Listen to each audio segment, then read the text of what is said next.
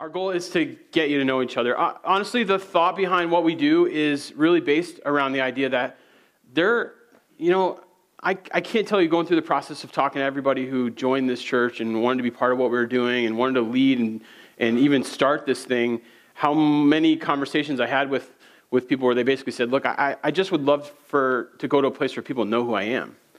You know, they know my face, they know who I am. When I show up there, I'm familiar to them, and I have some friends. And uh, you know, there's a lot of churches out there. They're just, they're awesome. I wouldn't say a bad thing about any of them. They're doing great work for God. But a lot of us, when we show up there, we slide in the back row and we slide out. And I don't think God intended for us to do that. I think He intended for us to have, you know, connections with people and to be known. And also to find a place to serve, put our hand on the plow, be part of what God is doing. And again, in a, in a, in a massive place, sometimes you get lost and you don't find a place where you can serve. If you do find a place where you can serve in that environment, you're lucky. You found it. You somehow cracked the code. But here, we want to kind of make sure that that is like what we do and who we are. So we want to make sure that you're known, and we want to also make sure that you have a place to put your hand on the plow and be part of what we're doing and to serve. And that's really what guided us when we started this church. And so if you're, you know, checking us out for the first time, we would love for you to stick around and give us a couple weeks as you can see, it's very imperfect. We're still working on a lot of things. Our transitions aren't very smooth. We don't have fancy lights.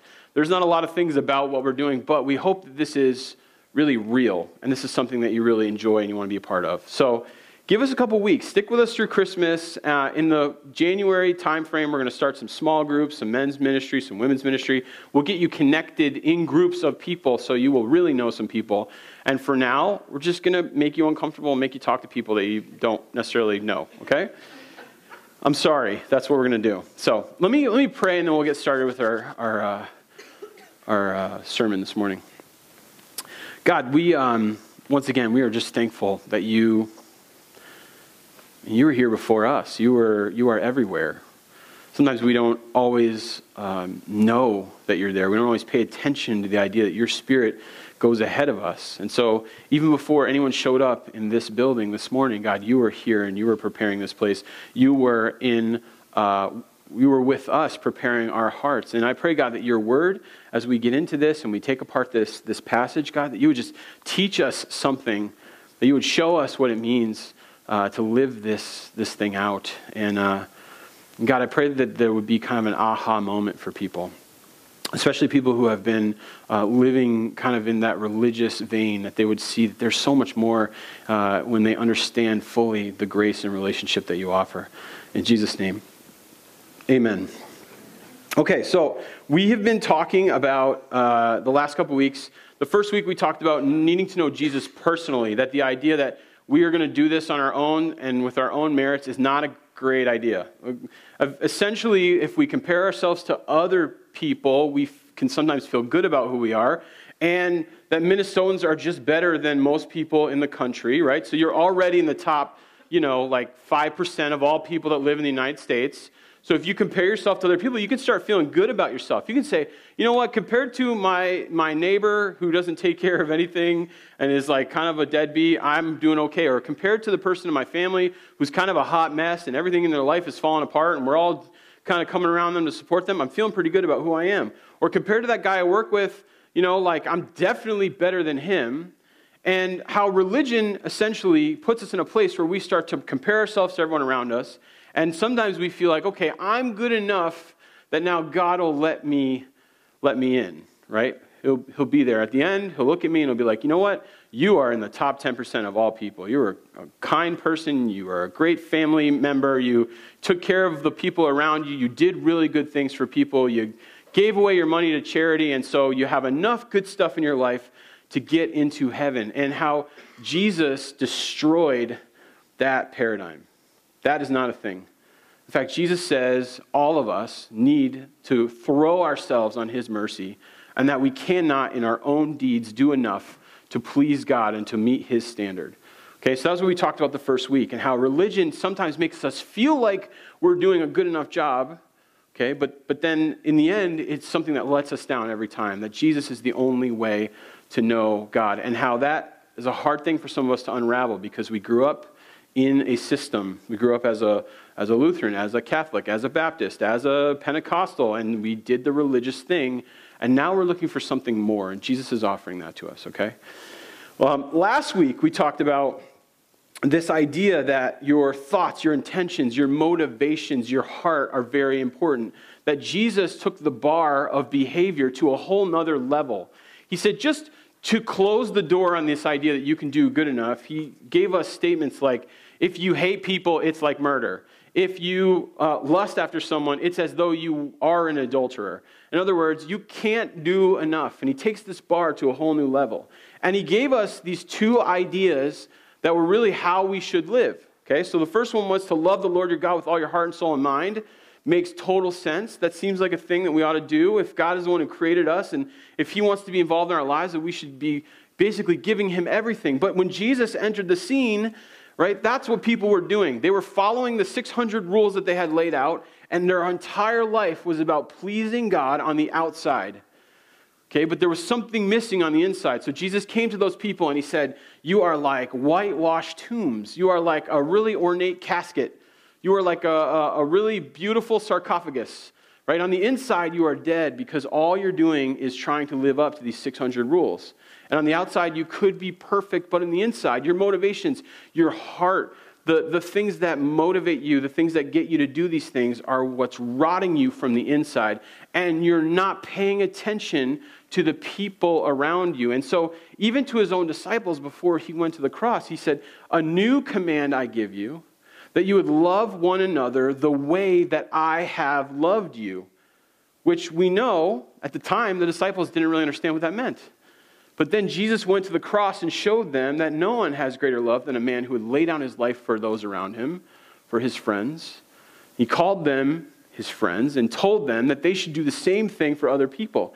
And we get caught up in this idea that we're supposed to either fix everyone's theology, that what they believe about God, or win every argument, right? Or wrestle somebody to the ground until they agree with, with what we think, that, the, that we're supposed to get their behavior to come in line with what it means to be a Christian. And that's backwards. That's not what Jesus said at all. He said, lay yourself down for the people around you. This is what true love is. It's not to win the argument, it's not to fix their theology, it's not to change their behavior, it's to show them who I am and let me do the work. Okay, and so we're called to love people who are in our world, right, around us. We don't have to win the battle, we don't have to try to change their behavior, right? I think a long time ago in church, this is what it felt like when I was growing up. I don't know what your experience is, but my experience was, you know, you show up in a church, you accept Jesus, right? So maybe somebody comes to your door and you invite them in and they, they build a case as to why you should follow Jesus. Now, I know you think that sounds ridiculous, but in the 90s, I, I did this thing where I would go door to door in our town and I would share Jesus with people. I know that sounds totally crazy. I was one of those teenagers that we just we learned how to share the gospel and we would knock on doors. And I remember the first question we would ask, this, this would work so great today. I just feel like if someone came to your house, this would work so great we would ask, if you were to die tonight, are you sure where you would go? Now, if someone knocks on your door and they say, hey, buddy, you, if you die tonight, you know what's going what's gonna happen? Like, no, that person, first of all, don't knock on my door. Secondly, that's not what you want to lead with, right? That's not the right question. And so it felt like when I was kind of growing up, it was like, accept Jesus, act like us, right? Get, get our behavior down, do the things that we do, and then we'll accept you fully into the church. That's what it felt like. I want you to know that's not us. That's not what we do. Right? We, we just come as you are. We accept you fully from the moment you walk in the door. You bring your baggage with you. Whatever it is you carried in here today, you're welcome to be here with that baggage. And I want you to know we fully accept you from the moment you step into the door. Our goal is not to change your behavior, our goal is to share Jesus with you. Our goal is for you to experience the gospel. Our goal is for you to come alongside and join us and experience God for yourself. And then you know what happens? God starts to move in your heart and starts to change you. The behavior is generally the thing that trails along behind. So it's come be part of what we're doing, accept Jesus and his gospel, his good news for you, and then get yourself together. I think a lot of us think, I got to get myself together before I show up at a church. Nope, that's backwards. You're welcome to be here. Uh, we're going to keep preaching Jesus. Eventually, this is going to click. Eventually, you're going to say, I need that. And then we can talk about what it means to live as a Christian. So these, these things are backwards. Jesus came to show uh, the disciples how to do that. And he asked them before he left to show the same love that he had shown for them for others. He said, Do what I'm doing for you right now for the people that are around you. Love these people, lay yourself down for them. You don't need to win the argument. You don't need to change the way they think. You just need to share who I am and my message with them and let me do the work. Okay? No matter where you are, Jesus is the one that can change you. I cannot change you. There's no one in this room who can change you, but Jesus is the one who can change you. And that's the message that we want to make sure is front and center at our church. And so I know this, this is kind of puts us sometimes in an uneasy spot, and we start to think, well, how am I actually supposed to live this Christian life? Like, okay, great, I accepted Jesus, and now how do I start to actually do the things that Christ has called me to do? Some of these things seem really hard. Some of these things conflict with the decisions that I've already made about myself and the decisions that I already want, the way I'm living my lifestyle. I'm feeling the conflict here. And we ask the question, how? We say, well, how am I supposed to do this? How am I supposed to love the guy at work who I actually really want to punch in the face, right? Like, how am I supposed to find that gear? How am I supposed to lay myself down for that person in my family who just takes and takes and takes and takes, right? How am I supposed to love the person in my life, right, who has hurt me? What does that look like? Or an enemy. How do I do that? It feels like that is a really hard thing. And let's not even start to talk about the idea of if I'm going to actually align my life with what the Bible says, with what Jesus has laid out as a way to live, man, that, that sounds like a daunting thing. And you hear this from people. They say, Christianity is just a bunch of rules, right? It's just a bunch of rules. It essentially is a bunch of stuff that I don't think I can do if I really even applied myself, I'm not even sure I could do it. Okay? And that's the question we ask how? And I, I want to kind of just change your idea of what that, uh, where to start, and not ask the question how, but ask the question why. Okay? Because if you are intrinsically motivated, that's when stuff starts to happen in your life. Okay? Somebody can tell you forever until they are blue in the face that you should, should, should, should, you ought, you ought. And when that happens, generally we don't do what they say. We don't want to, right? You could should or ought someone all day long, and that's not going to motivate them. But when you have motivation that comes from within, a lot of times that's where you start to see the breakthrough. Now, I'm told if you start working out, intrinsic motivation is the way to go. I'm still waiting on that intrinsic motivation for for working out. I'm 38 now. I should probably get after that. Um, I don't want to talk about it. Okay. Uh, but the intrinsic motivation is what gets us to where we want to be. And so the question you want to ask is why? Not how, why. You'll get to how. The question is, is why. And I want, to share something with you today that if, if you wrapped your head around this, like if you got this idea and you really started to really feel this and, and really think this and really make this part of your, the way that you think, it could change a whole lot of things in your life okay? Because it's a different way of coming at the idea of how do I live this Christian lifestyle. You're asking the question, why should I live this Christian lifestyle? Why should I love the people around us? Why should I change my life in ways that please Jesus? Okay, religion and grace idea. We've kind of touched on it, touched on it last week, touched on it the first week. And there's a lot of people, and, and I'll say probably a lot of our experience growing up in something where we mixed some grace and we mixed some religion. Okay, we, we took an idea that was a piece of religion, it was a do and don't and a list of things, and it was, you know, the, and then we mixed it with this idea of grace. Now, some of you, again, are rule followers, and you like having 10 rules that keep you in good standing with God. Like at the end of the day, you're actually one of those people who are like, okay, didn't do this, didn't do this, didn't do this, looks like I'm okay with God, right?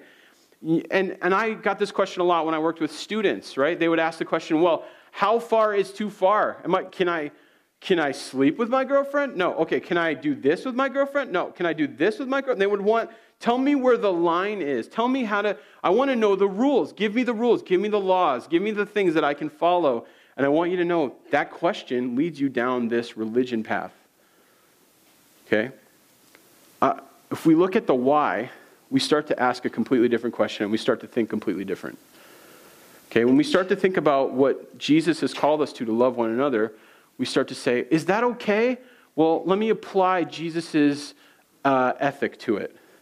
If I'm supposed to lay down my life for the people around me, then is what I'm doing in this situation the best thing for them? And is the best thing for me? Sin in our lives hurts God's creation, us, and his dearly loved children, us and the people around us. So when we start to apply God's God's ethic to things, we start to ask a different question. So the why is really the important thing. So I want to share with you a passage from Ephesians today. It's Ephesians chapter 4. And this is Paul speaking to the Ephesians, trying to help them figure out what it looks like to live this thing out. And they had tons of questions. Can we do this? Can we do that? Should we do this? Should we do that? They were actually struggling with how Jewish do I need to be to be a Christian? Okay, completely different conversation we're having today. But their question that they were struggling with this is also a theme in Galatians, it's a theme in Ephesians, it's all throughout Paul's writing because there was a struggle. You basically took a Jewish group of people and then brought Christ and grace into the mix, and then they started mixing religion and grace together, and they got this weird thing that wasn't exactly what Christ had intended. And so the thing that had marked somebody before Jesus was circumcision, okay? So basically, it was, a, it was a, a, a, mark that somebody would have that showed that they were a God follower. It was something done completely in private, right? You wouldn't know that somebody was circumcised, okay? I mean, like, I hope not, right? It was completely male, all men who, who carried the mark. And it was something that, you know, did nothing for you on the inside. It was, a, it was something that was done to you by your family before you could make the decision on your own to follow God. And Jesus comes in and he says, Now we're going to change this, the way this works, and we're going to now circumcise the heart. Like, okay, it's not really a thing. They didn't actually open people up and cut a piece of their heart out, right? But he said, I want you to do this new ethic. I want you to actually show people what it looks like to follow me.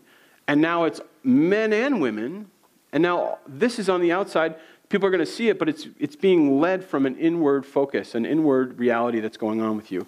And so, as he was trying to unravel what it meant to be a Jewish Christian for these people, he was trying to get them to say, Jesus has a new way of doing things, and we have to push some of the old things out and allow people to come in who are different than us, right? These people who weren't Jewish and weren't religious, invite them in, and now we've got to figure out how to live and do this thing in this weird community Okay, I know it's so different than today. We have this weird community of people coming with all kinds of different backgrounds, and we're inviting everybody in and trying to figure out what it looks like to be unified and to have a church that is together. Look around. That's what we're doing right now. Okay, so here's what he says chapter 4, verse 17.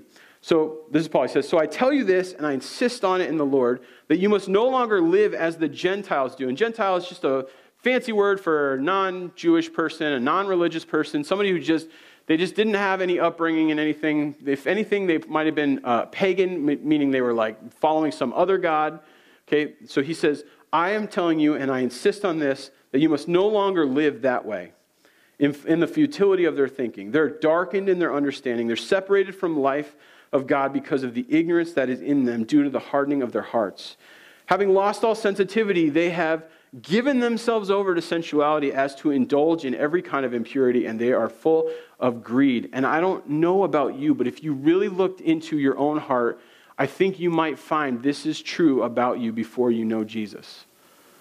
It may not look this extreme, right? But if you look into your own heart, you might find selfishness and lust and and you might pine after things that are not good for you, and you might do things that are not great for you. You might not be serving other people. This is the problem that we have. We're all built this way. We're all basically serving ourselves until we find something greater to serve in our life. And so Paul is saying, don't, don't do that. This is going to lead you down a road that's not going to be fulfilling. It's not going to be the kind of life you want. It's not going to be what you think it is. It's actually going to be really bad for you and really bad for the people around you. Okay, so verse 20, he says, That, however, is not the way of life you learned when you heard about Christ and you were taught in him in accordance to the truth that is in Jesus. You were taught, with regard to your former way of life, to put off your old self, which is being corrupted by the deceitful desires, and to be made new in the attitude of your mind, to put on a new self, created to be like God in true righteousness and holiness. And so he says, that other thing, that's not you. Put that thing away. There's a whole new thing available to you in Christ Jesus. Now, if that seems like a foreign concept, it might be because you have not put on the new self yet. It's possible that the gospel, the good news of Jesus, hasn't quite penetrated you all the way to your heart and allowed you to change from the inside out. Paul gives us this picture of literally taking off one thing and putting on a completely other thing and becoming something brand new. It's like a new identity that Jesus gives us as a Christian as someone who follows Christ. Now, I know sometimes we get that mixed up, right? We have identities, right? You, you could stay, step back and, and like, at my most basic level, I'm a man, I'm a, I'm a dad, you know, I have a job. Um, there's a lot of things in my life that I could base my identity around. Okay, but, but Paul's saying, put on the new self, and now you are a Christian man. You are a Christian dad. You are a Christian worker whatever. Whatever you're doing, wherever you are, you put on Christ and you use that identity as your primary identity. Anything else that it becomes your primary identity and conflicts with Christ is something that needs to be put away. If there's a word that goes before Christian, I'm a blank Christian, that blank needs to go. Put on this thing, and now nothing that we were wearing makes any sense. Right? If I put on a big, long fur coat, now, all of a sudden, my work boots don't look like they fit my, my outfit as I stand there in the mirror and look at myself. None of you laugh because you don't think that's funny, me standing there in a big fur coat. right? Sometimes we put this identity on, and all of a sudden now everything changes and we see things differently. And now we want to, we want to change everything about our life to go with this identity that we have, we have accepted. And, and Paul says, This is the main thing. Don't miss this. If you haven't accepted Jesus, nothing else that we're going to talk about today works. This is the core thing. You have to accept Jesus first. You have to feel that connection with Him. You have to start that relationship with Him. And then you need to let Him start working from the inside so you are intrinsically motivated to begin to change your life to where He wants you to, change it. I, I, I can't give you a set of rules that's going to make everything make sense. It doesn't work. You have to accept Jesus first. Okay, so we put on the new self. Then, verse 25. He says, Therefore, each of you must put off falsehood. Okay, so here's where we start to get to the section where it's like, this feels like, uh oh, imperfect church for imperfect people. It's my computer, by the way, so it's all broken because of me, probably. Um, this is where we start to get the rules, okay? And this is where you start to think, oh, these, there's so many rules. I can't possibly do this. I can't follow all these rules. Right? So here's, here's the list he starts to give.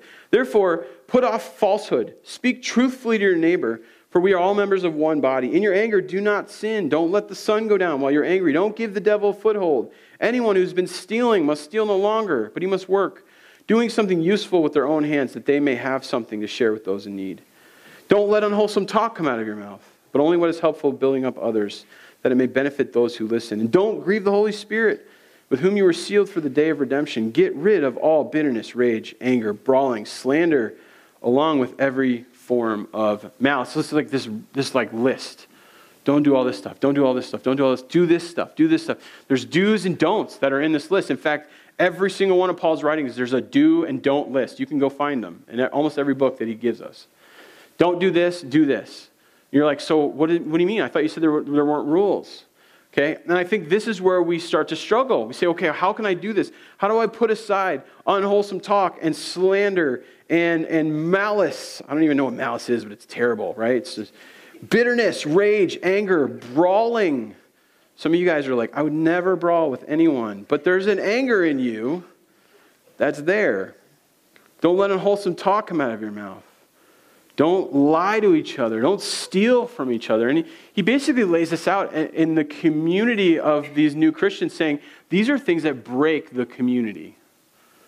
Right? When we lie to each other, it breaks the community. When we steal from each other, it breaks the community. When we speak unwholesomely, it breaks the community. Instead, we ought to use our words to encourage each other and build each other up. Instead, we ought to work and bring something to the community of people that we're around. Instead of stealing, we should give to this community. Right? He gives us this list not as a list of do's and don'ts, but as a way for us to preserve unity in a very diverse church. I hope that this church continues to be incredibly diverse. I hope that we find in this church people of different ethnicities, of different ages, of different worldviews, even. I, I want to invite everybody into this place. And when they come here, I want them to feel what Paul is talking about here that there's a unity among the diversity that we have because we're all rallying around the same thing. And here's the aha. Look at verse 32. Be kind and compassionate to one another, forgiving each other, just as in Christ God forgave you. Just as in Christ God forgave you. The question is not how, the question is why. And the why is right here in plain sight. Paul lays it out. Jesus forgave you before you deserved it. Jesus laid himself down for you before you earned it. There was nothing that you did that got Jesus to do that for you. He looked at you and said, This is my creation. You are fully accepted, and I love you. And I'm going to show you that. I'm going to show you my faith expressing itself through love by laying myself down for you. This is the thing that the world needs to see on display. This is the thing that makes the difference in our lives. It's the why. You're saying, How do I do this? Understand the why, and you can find a way. He goes on, verse 1 of chapter 5 follow God's example. In other words, look at what Jesus did and do that for other people. Follow God's example, therefore, as dearly loved children and walk in the way of love. Walk in the way of love. Like, that's a thing. I want that. Right? Walk in the way of love. The first Christians were called followers of the way. The way of what? The way of love. And love we think of as this romantic feeling that we have for someone else. You get tingly when we, you know, text them and see if they're going to, because no one calls anymore. You probably don't show up, you text first. We get tingly when, you know, like, oh, yeah. And if you could be, like, I've been married for 15 years, I still get tingly, man. Like, it's, yeah, thanks. Yeah, tell my wife I said that later, okay? Can we get that on tape? Uh, love is not a, a feeling, it's, it's an action. Paul, Paul said our, our faith should express itself through love in Galatians. Our faith should express itself through love. It should, we should act on it. That it, you, you read the chapter about love, it has nothing to do with a feeling. It's all action. It's you laying yourself down for other people. It's you serving other people. It's you giving to other people. It's you making yourself a little Christ in their life, showing them what Jesus did for you by doing the same thing for them. That's the thing that unravels the sin that we're tangled in. And that's the thing that brings us to this connection with, with God. And we've been called to it. Look, I mean, look at it again. Follow God's example, therefore. As dearly loved children, you are a dearly loved child of God and walk in the way of love. Do act this thing out. Lay yourself down. Go for it. Just as Christ loved us and gave himself as a fragrant offering and sacrifice to God. Again, tying it back to the idea that Jesus laid himself down for us. That's what it looks like. That's the why. The why. Why do I serve? Why do I love? Why do I do the things that God's called me to do? Because Jesus showed me what it looks like and did it for me. Imagine if we grabbed hold of that concept. Like, we've been in existence for three weeks. We've had a connection to 300 people, a couple local ministries. But imagine if we mobilized an entire church of people who actually lived this thing out. Like, what would change? Our workplaces would be different, our families would be different, our community would be different. Mounds View would look way different if we were able to do this. We want to be one of those churches that's missed by the community. This is how we get missed. If we didn't exist, we want the community to miss our presence. That's how active we want to be in showing them what it looks like to love the way Jesus loved. The, uh, I want to tell you that somebody did this for me this weekend. uh, it's weird because I feel like you know I'm supposed to show you what it looks like and be the one who leads as a leader in this church. But I was uh, on on Good Friday at the Mall of America. Yep, I am a psycho. Uh, it was packed, and I'm an extrovert. Love that kind of thing. Some of you guys are like, "Oh, that would be the worst thing ever." You want to escape to the woods and sit in a cabin. I want you to know that, as uncomfortable as you feel going to the Mall of America on uh, Black Friday. Uh, I feel that way about going to the woods to a cabin by myself. like I don't want to be alone for that long. Like okay, like I don't I don't really want that. And I know how you feel that that's the same thing. So I'm at the Mall of America on on Black Friday and we're just kind of walking around trying to avoid the masses of people and I'm I'm in a store actually looking at this shirt right here that I purchased for 30% off. Um, and I had my Pursue Community shirt, uh, Pursue Community Church shirt on, which says on the front of it, "Always in pursuit of Jesus and the people He loves." That's our that's our our uh, mission statement here. And so this guy walks by and he goes, "Jesus is Lord, bro."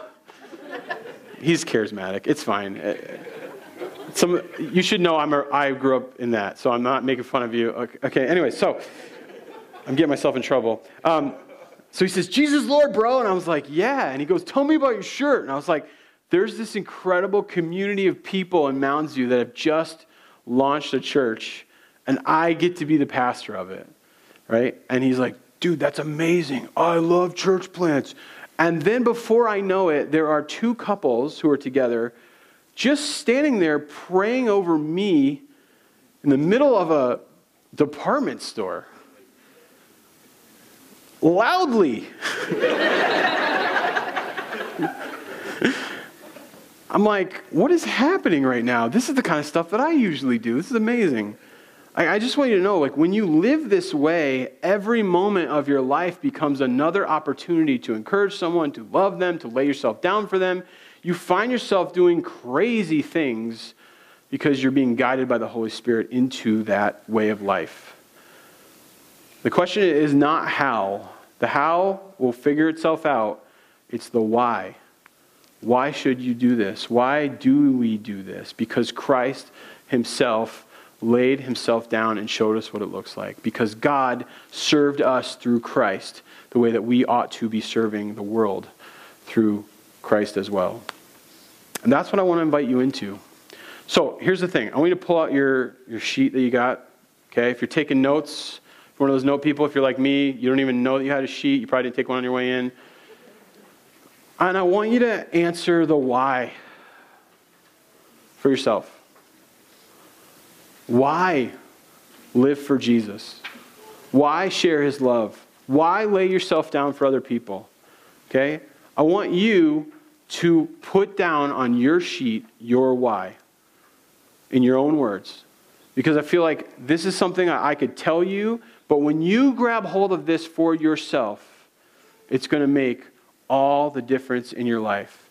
We're going to go ahead and finish with a song. I'm going to go ahead and pray for us. But while we sing, go ahead and write down your why.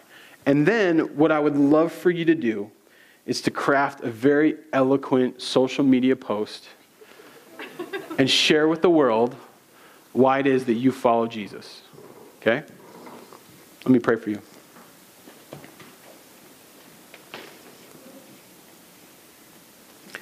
Jesus, we are thankful, we are grateful that you loved us. Before we earned it, before we did anything to deserve it, Jesus, you overwhelmed us with grace. Help us not to mix it with religion, but to be overwhelmed by what you did and to live from a place of gratitude that allows us to be exceptionally different than the world around us. Jesus, would you use us even in spite of ourselves sometimes? Would you help us to grab hold of the why, of the fact that you loved us so much, that you called us to show that same love to the rest of the world? In Jesus' name, amen.